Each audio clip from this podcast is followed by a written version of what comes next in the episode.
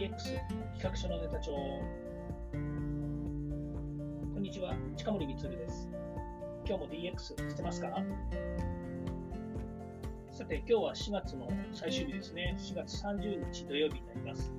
え昨日からですねゴールデンウィークに入っていて、えー、もうすでにですね、えー、この放送なんてね聞いてるかどうかわからないっていう中でですね、まあ、いろんな話をしたいなというところです。であの今日はですね、DX なんてできない続きというかですね、また新しいお話をしたいなと思うんですけれども、このゴールデンウィークにあってはですね、本当はこの DX 推進の話、まあ、これはね、ビジネスの方に関わる方が多いので、できればね、皆さんが聞いていただいている平日ですね、まあ、月曜日から金曜日、とても祝日ではないとき、まあ、こういったときにですね、本当はしっかり話したいななんて思うんですけれども、まあ、このね、あの音声っていうのも便利なもので、えー、こう取ってね、置いておけます。ですから、過去の放送も聞けますし、最新の放送をね、合わせてまとめて聞くっていうこともできるので、まあ、ゴールデンウィークだからね、皆さんリアルタイムに聞いてないのは当たり前ですよね。あの聞いてるわけがないんですけれども、まあ、聞いてないからこそね、あのつけることが言えるっていうのもあるんですけども、まあ、それちょっと置いといて、まあ、なのでね、えーと、ゴールデンウィークだからといって、えー、話さないと言っても、気になっちゃうんですよね。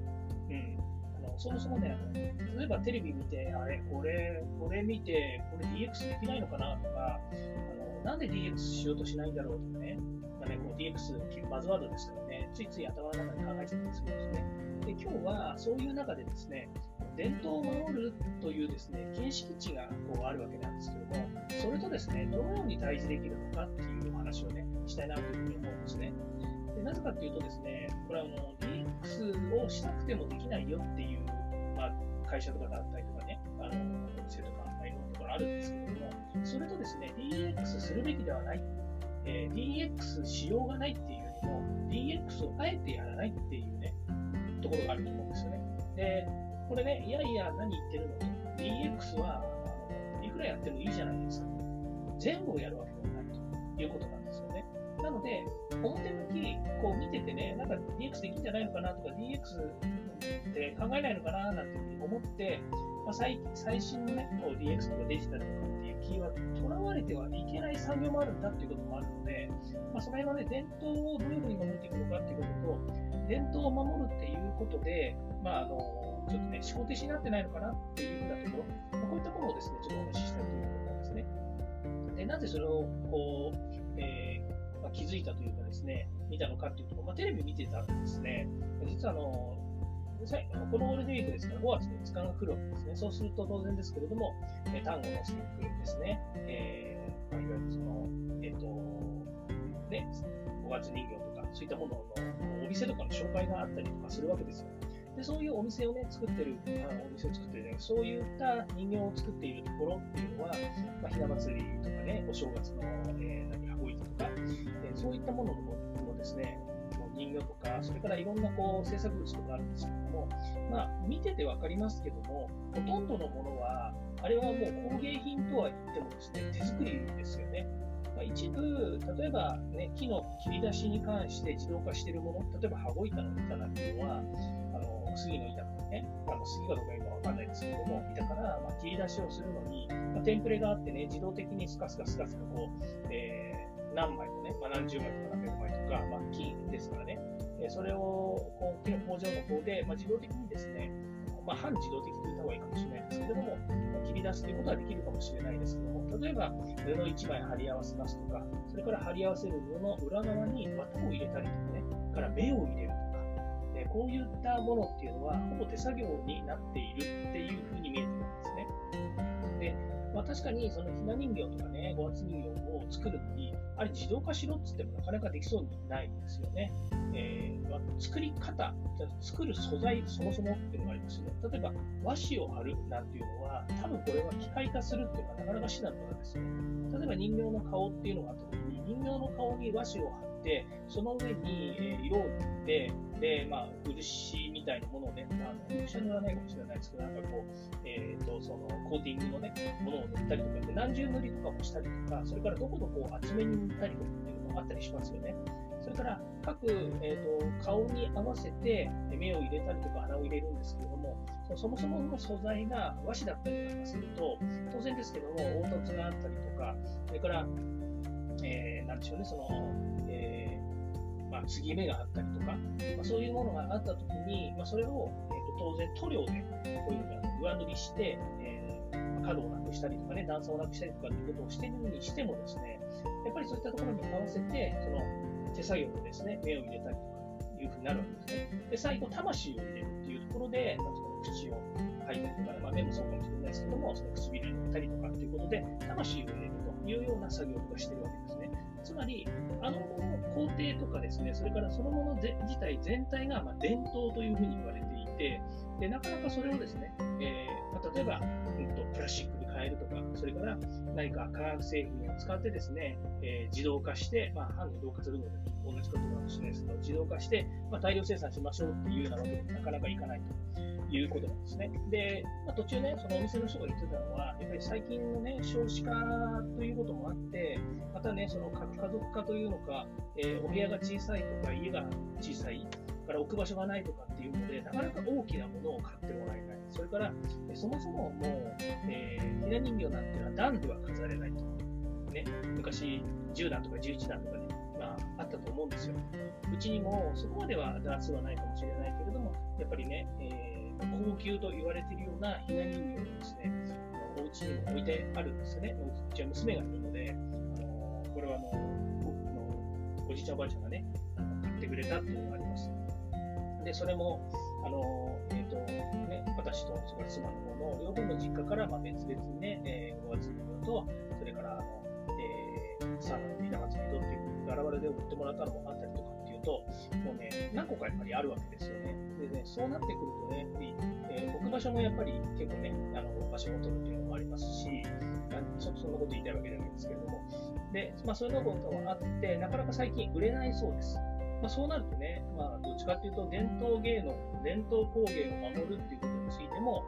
えー、まあ、守り続けるのも大変だよねということもありますね。つまり、まだ右肩上がりだったらいろんなものに投資したりとか、新しいことをできるんだけども、今、右肩下がりっていう風な状況になったときに、例えば今そういった、え手で作っている、え専門家の人、プロの人とかね、から工芸品を扱うことに関してやっぱり興味を持ってたりとか、えそのことにやっぱりこう情熱を持ってる人っていうのは、やっぱりこうどんどん減っていってしまいますよね。なぜかというと働く場所もないし、それから働いている場所、もしくはその、いわ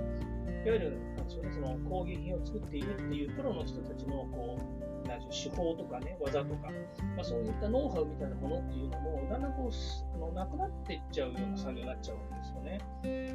で、まあ、それじゃいけないねとは思う反面ですね。で、まあ、それをね、なんとか DX できないのかななんていうふうに思ったときにね、ここからは完璧に飛躍するんですけれども、例えばそれやりたいっていう人たちがね、あのなんていうんですかね、そのノウハウとか、そのやり方とかね、いろんな細かいところまで全部をね、やっぱり形式的として、えー、こう、送電できるっていうんですかね、伝えられるようにするっていうんですかね、そのナレッジっていうんですけど、ナレッジっていうんですけど、ナレッジをね、どういうふうに伝えていくのかっていうことだと思うんですよね。で、これってね、あの、まあ、言ってみたら企業の中でも、えっと、ビデオを撮ってね、だから、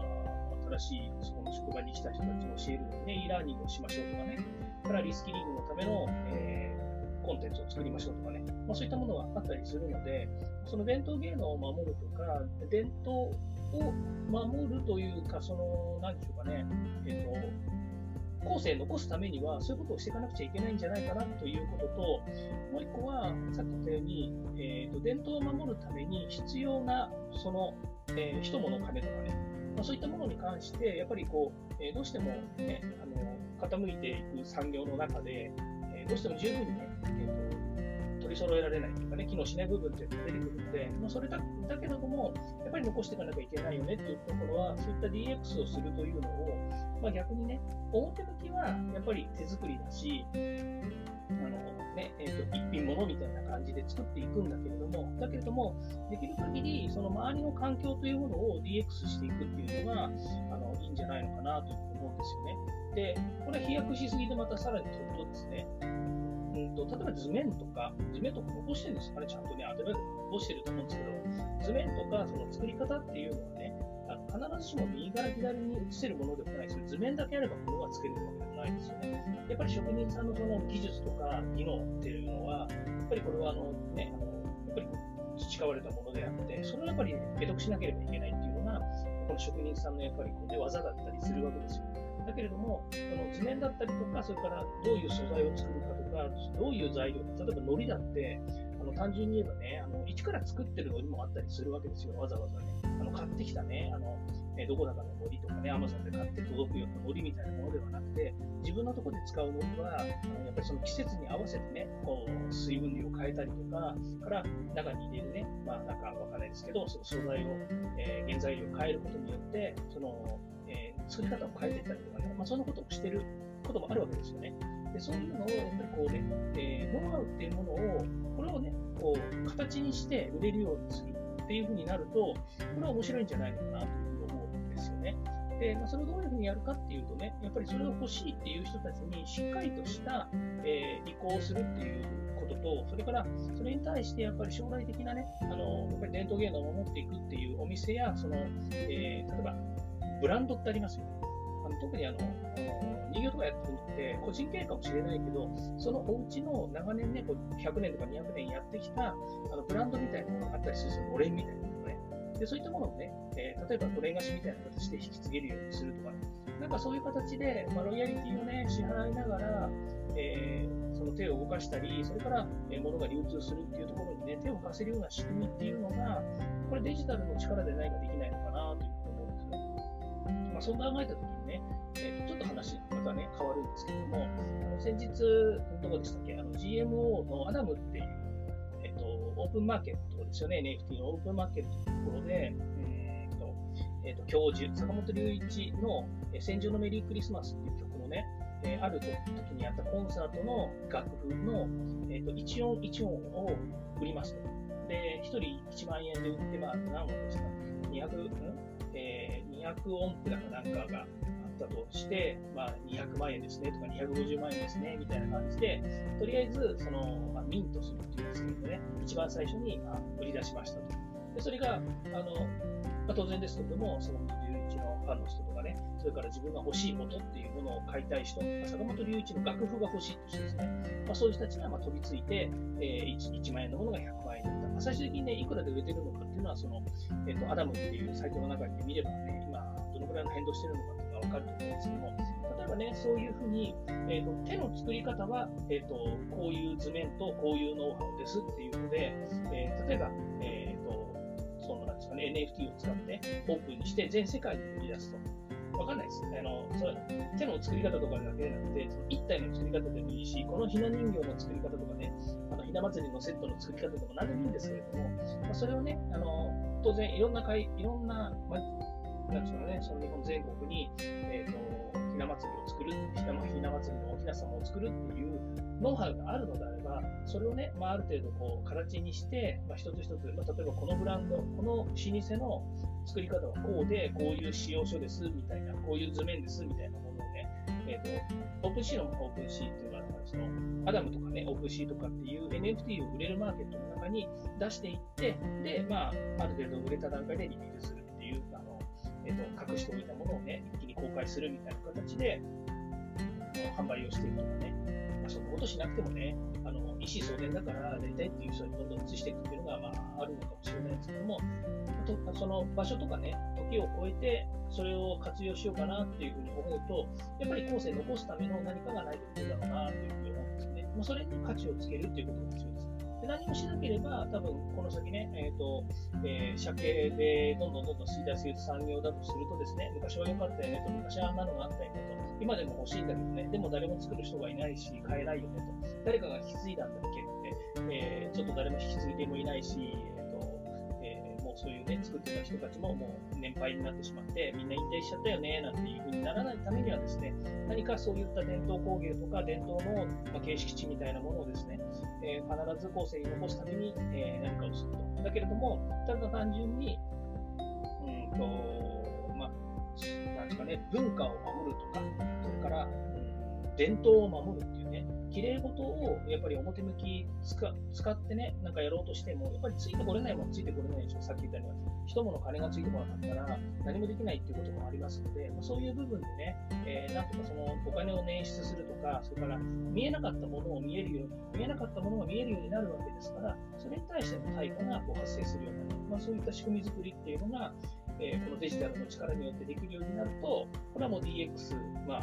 DX できたよね、ね。DX 推進する意味もあるのかな、なんていうふうに思いました。ということで、今日ですね、ちょっと昼間テレビを見ててですね、どうもそんなような気持ちになったので、えー、お話ししていますけれども、いずれにしてもですね、その DX、えー、しなくちゃいけないっていうよりも、あの DX がなんでできないのかなっていう視点からですね、まあ、だったらこんな形になったら DX すると面白いかもね。まあ私が今言ったことなんていうのは、あのまあ、どっかのね、あのビジネスモデルの借りてきたもののようなものの言い方をしてるのかもしれないですけれども、だけど、例えば今までそういう視点で、えー、考えてこなかったのでね、えー、そういった、なんでしょうね、その伝統の残し方っていうものを、また一度ね、見直すと面白いんじゃないのかなと考えた次第です。ということで、何かね、あのコメントがありましたら、Twitter とか Facebook とかね、その辺で、えー、情報をお知らせいただければというふうに思います。えー、ね、あのこうやって早口でいつも喋ってますけれども、普段はちゃんとしたビジネスマン、今もちゃんとしたビジネスマンですけど、あのビジネスマンなので、えーと、情報交換とかね、いろいろこう、壁打ちとかね、いろんなことができると思いますので、ぜひご連絡をしてみてください。ということで、えー、これで終わりたいと思います。えー、ゴールデンウィーク、まだまだ、えー、日にちがありますけれども、皆さん、えー、気をつけて、えー、どこ行ったりとかですね、えー、遊びに行ったりとか、それから、えー、影響を養ったりとかですね、それから、えー、終わらない仕事を片付けたりとか、ことで、皆さん頑張っていただければというふうに思います。ということで、今日はこれで終わりたいと思います。近本それでした。ではまた。